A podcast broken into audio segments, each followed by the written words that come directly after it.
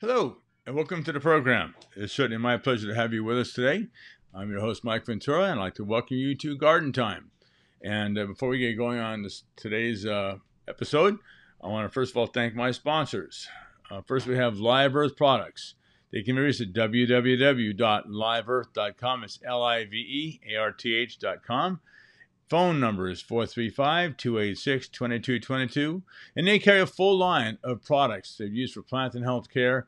Some outstanding soil products that will really help that, get that soil energized and get going to help the root, roots of the plants get established and really develop some beautiful plant material. Also, AcuFit. That's ACU fit.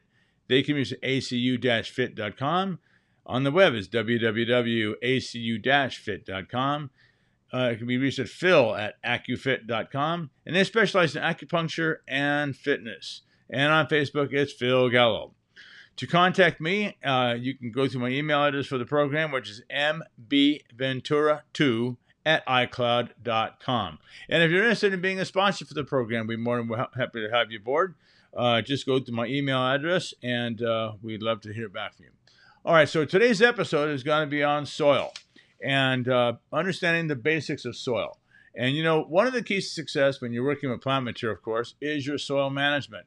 Uh, because if you have a, a, soil that's not working properly in the sense of getting nutrients to the plant material, the chance of you having a successful landscape are not very good. And so, consequently, in this episode, we're going to talk about soils and how to get the soils to respond, and also characteristics about soil itself.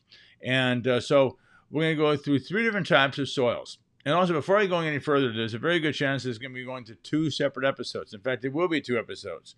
So, as I get ready to end this first episode, I'm going to welcome you to join me on the second episode, and uh, we'll get more into soils. I'll do a little review for those of you who have not heard the program, and then we'll pick it right back up. So, as far as the soils go, we have clay. Now, clay is the smallest soil particle in the landscape, and the clay soil, that is. And so it has a very high water holding capacity. What that also means is it takes quite a bit to get that clay soil good and wet because after all, when soil when clay soil dries out, it's extremely difficult to get it re-wet to start absorbing water. It's got to be able to absorb the water, hold the moisture, but at the same time, it's got to be able to release it to the roots of the plant as needed. So when clay soil dries out, it's like a, it can be like a brick to get water back inside. It can be very, very difficult.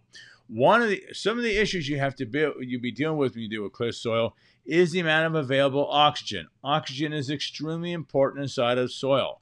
Whether you have too much oxygen or you don't have enough oxygen. In the sense of clay soil, you have a lack of oxygen. Why is oxygen so important? Because soil has to breathe.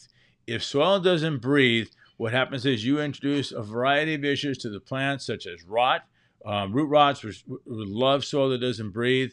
You're going to have a difficult time establishing strong rooting ability of the plant material, whether it be shrubs, turf, trees.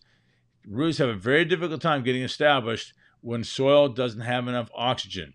So it's very, very important that we, if we haven't got oxygen in the soil, we're going to have to introduce oxygen. And later in this episode, probably in episode two, I'm going to tell you how you introduce oxygen into the soil and you'll find out that it works extremely well adding amends to the soil, and specifically what type of amends. Okay?